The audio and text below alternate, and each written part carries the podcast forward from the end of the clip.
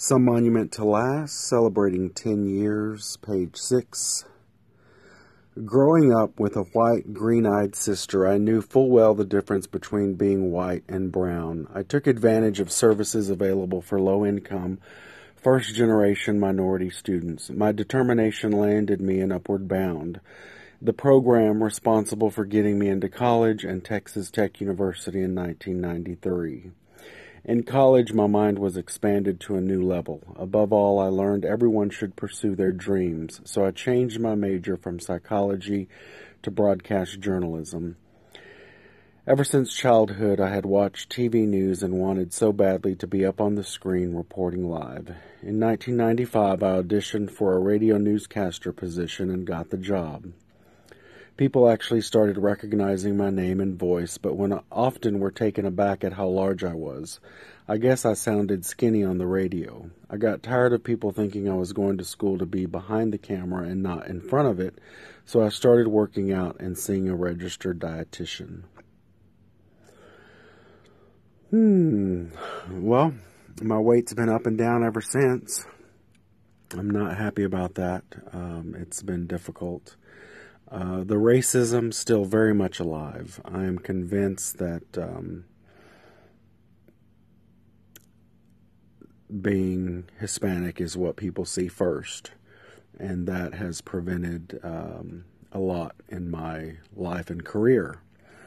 And then I'm overweight. Uh, and then since fifth grade, people have questioned and worried and been so curious about my sexuality. I don't know why. Um, it's not that exciting.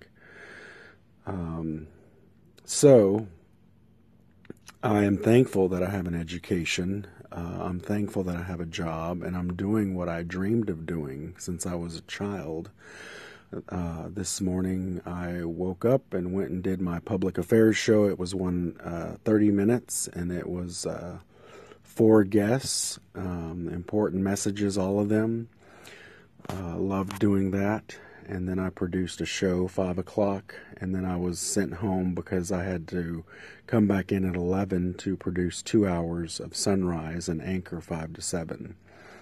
So that's what I've been training to do for 20 years, and uh, not including my four years in college and the three years, two to three years that I interned for free in Lubbock, Texas at all three stations at one time or another and they wouldn't hire me because it wasn't popular back then to hire a Hispanic. Um, and so there are a lot of people who enjoy the white privilege and they can start out anchoring right away at 22. Um, they can afford to take jobs across the country in a small market or whatever, or a small market anywhere, and make nothing because their parents are going to help them. Um, I've not been that fortunate. It has been a difficult journey, but again, this is my dream, and I'm going to keep pursuing it.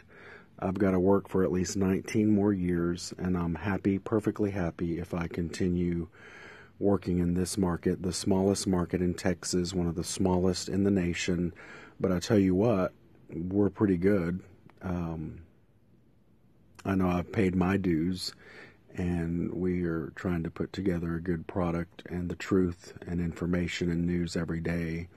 And it's fun seeing young journalists come in and learn and move on to bigger and better things. They still have two decades to go figure everything out and they want to jump around and move to a top 10 or top 30 or CNN or network. And I'm glad they have those dreams and, and I want them to have those dreams. I had those dreams.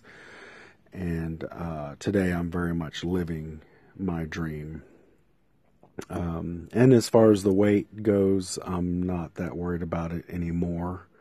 Uh, I try to eat well, I try to exercise, and um, my body and I have just been at opposite ends of the earth since day one.